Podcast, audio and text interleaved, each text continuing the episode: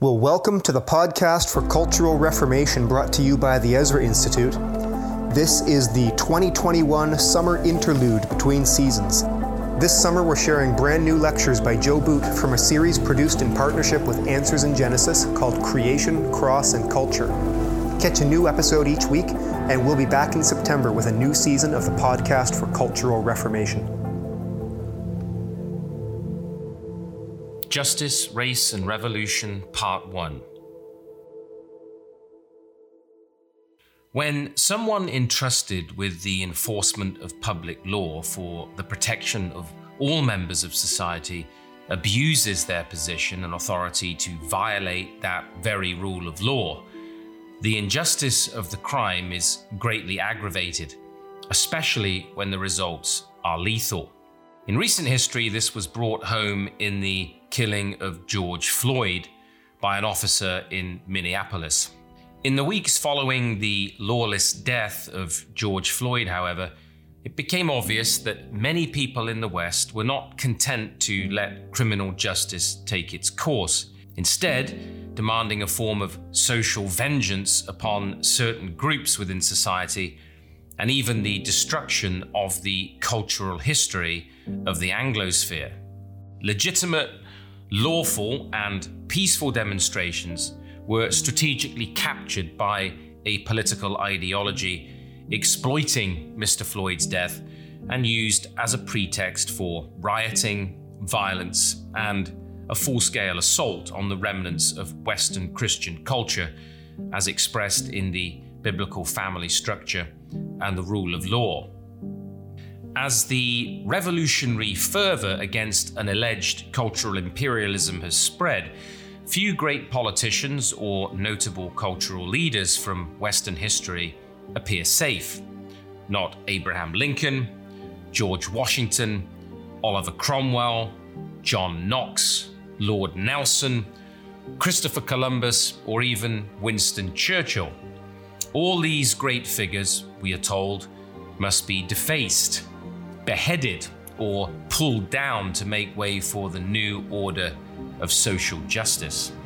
It does not matter what they stood for, what liberties they realized for future generations, or what great accomplishments they achieved of which we are the ignorant and ungrateful beneficiaries.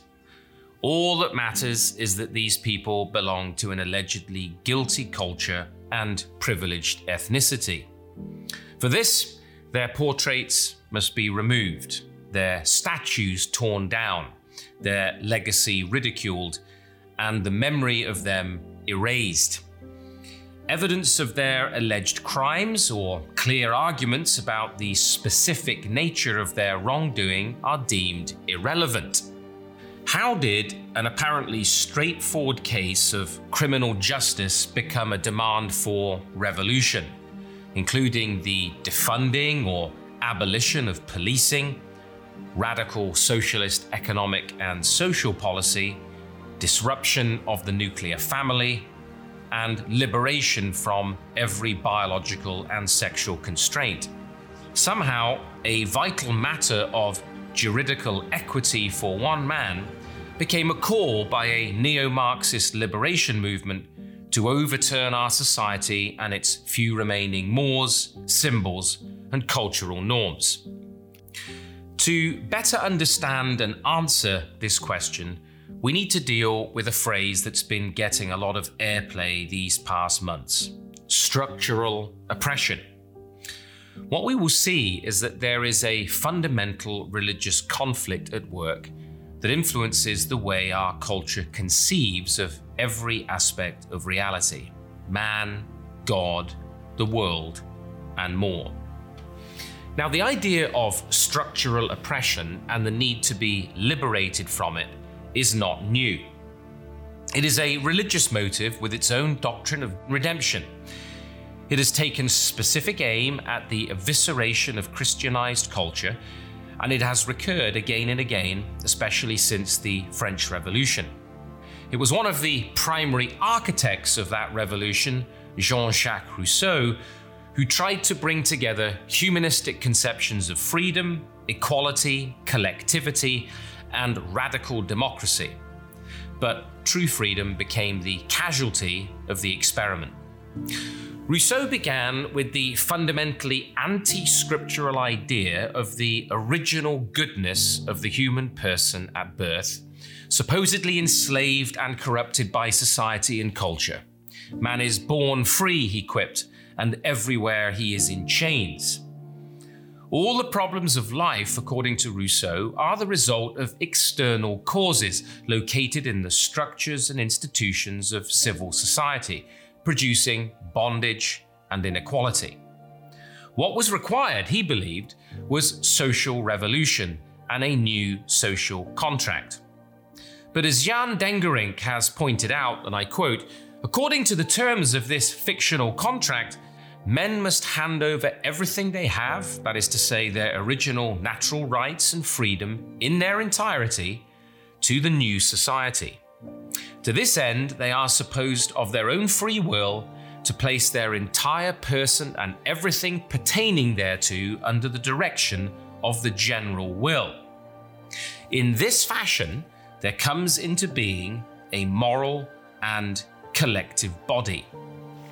This emergent and fictional collective body is thus conceived as the realization of freedom in itself.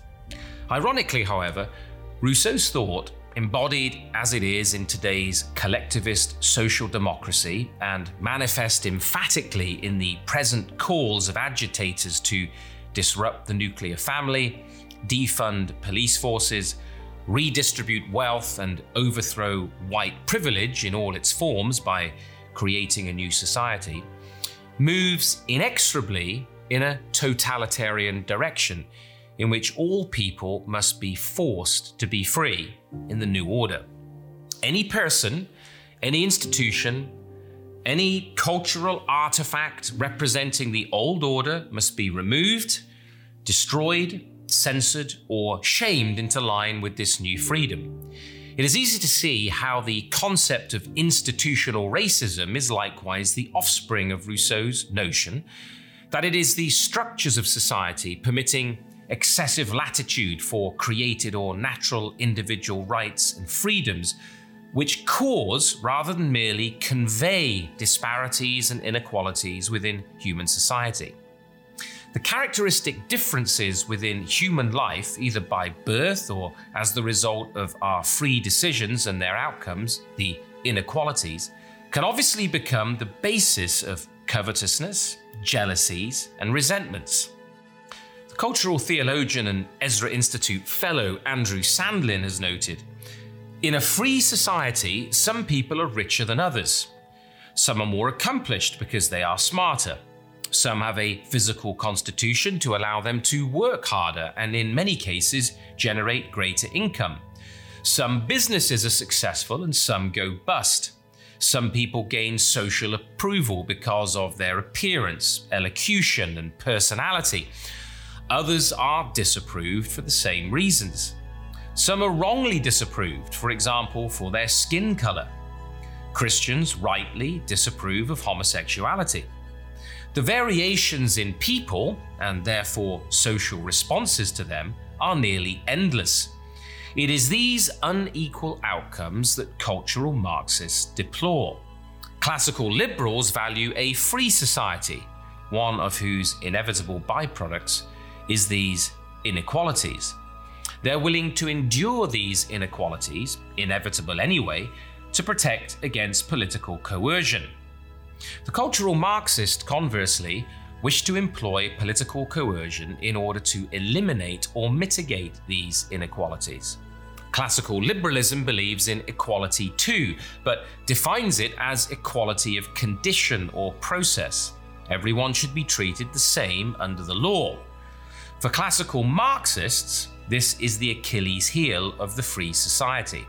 If everyone is treated the same under the law, people's life outcomes will be different from other people's, sometimes radically different. This is unjust. It also means that cultural Marxists see social inequalities as a result of bad, venal intentions. Its perpetrators are the oppressors. If there is to be a truly just society, they must be deprived of their ability to oppress. This means using the state to crack down on their political liberty. The challenge of facing and overcoming resentments regarding one's situation in life or in regard to the sins of others, real or imagined, is a normal part of the human condition in a fallen world. However, for any number of reasons, it does not take much for resentment to become a governing emotion in people's lives and quickly transformed into a social cause. The late English philosopher Roger Scruton points out that this happens, quote, when resentment loses the specificity of its target and becomes directed to society as a whole.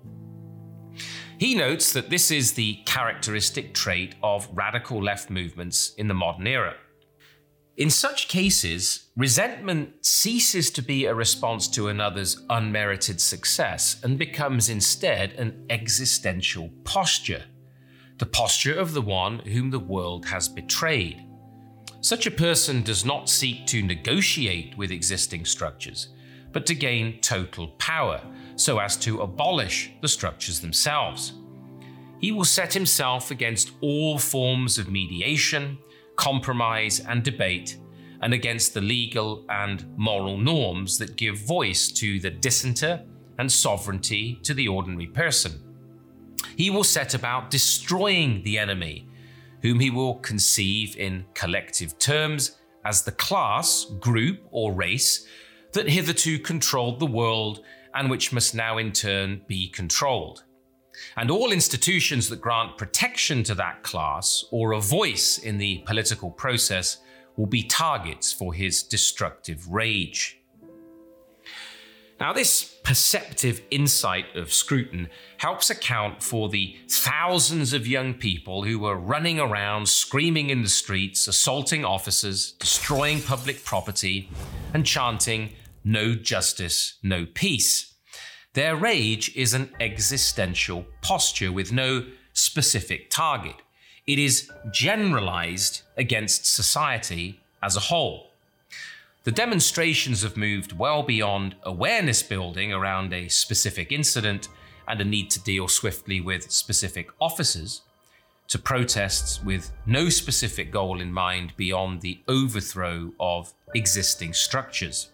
Consequently, for a generation nourished in our government schools and universities on the radical intellectual legacy of Rousseau and flavored with the neo Marxist developments of the New Left. The heinous killing of a black man in an American city by a rogue police officer has provided a pretext for a revolutionary fervor to sweep across the Anglo American nations, demanding the overthrow of Western civilization as we have known it.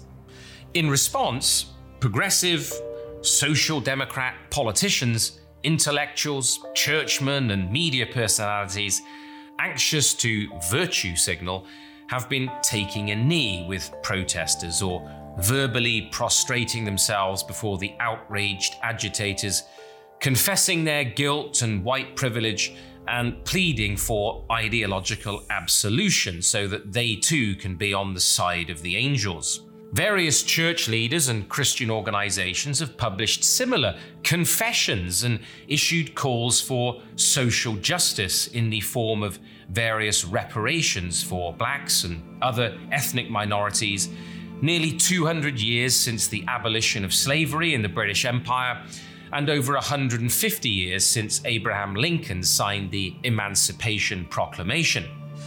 It is supremely ironic that the primary agitators, a movement called Black Lives Matter, along with elements from Antifa, deploying the abstract concept of white privilege to call for a new sexually libertarian collectivist society with a self conscious orientation to turn tables and oppress the oppressor, should place themselves under ideological servitude to white European intellectuals and philosophers who have demanded liberation from the creation order for the past 200 years. The BLM website utilizes all the same rhetoric as radical feminists, queer theorists, cultural Marxists and anarchists, which are almost entirely the rarefied thought products of Rousseau's European intellectual heirs. Ideas which have gradually colonized minds in the global south over the past 60 years. There's no originality, no creativity, no utilization of historic biblical tools for reconciliation and renewal. Just the same tired list of destructive or redistributive demands that Western society has been hearing from humanists, collectivists, and totalitarians since the French Revolution. In terms of this Christian analysis of the cultural situation that takes seriously a biblical worldview, it is important to look at the presuppositions underlying the emotive rhetoric.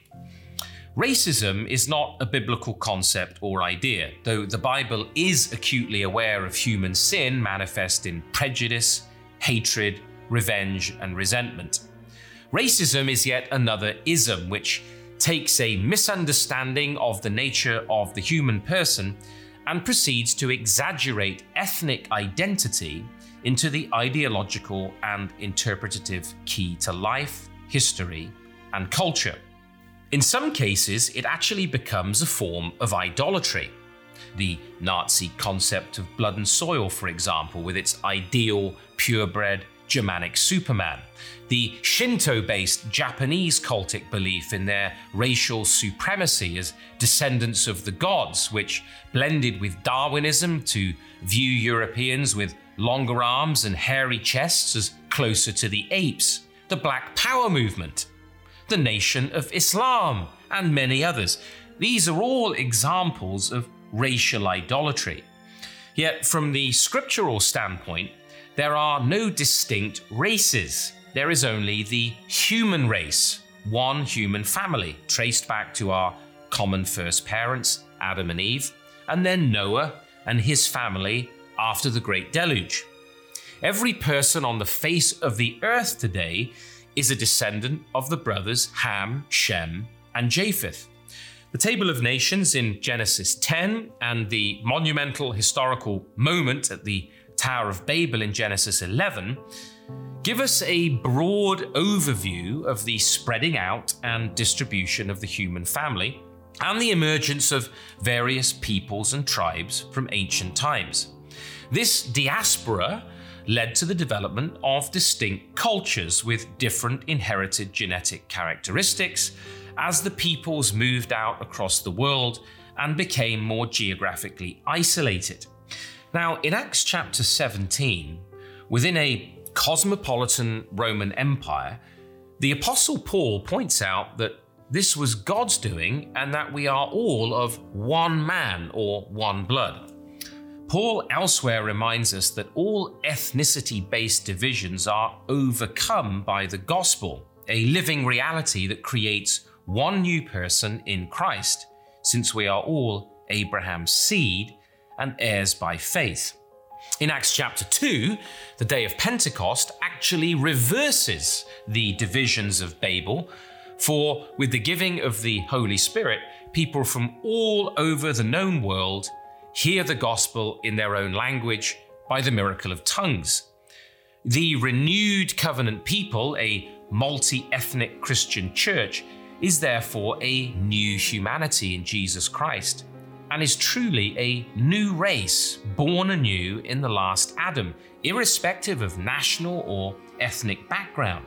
God's people are called from every tribe, tongue, people, and nation having been made one kingdom of priests unto God. As such, Scripture upholding Christians have a unique contribution to make in addressing and resisting the tearing apart of society along the lines of skin color through race baiting and identity politics, or revolutionary action rooted in resentment, hatred, and vengeance. Only the gospel of the kingdom that announces jubilee in Jesus Christ is able to bring reconciliation where oppression, hatred, or resentment, conflict, and acts of vengeance between peoples once reigned. Every revolutionary movement setting out to right wrongs whilst not grounded in scriptural truth and the reconciling work and lordship of Jesus Christ constitutes a counterfeit jubilee and a political gospel of false guilt, phony confessions, fictitious atonement, larcenous restitution, and artificial forgiveness. We'll go deeper into this theme and the biblical response in part two.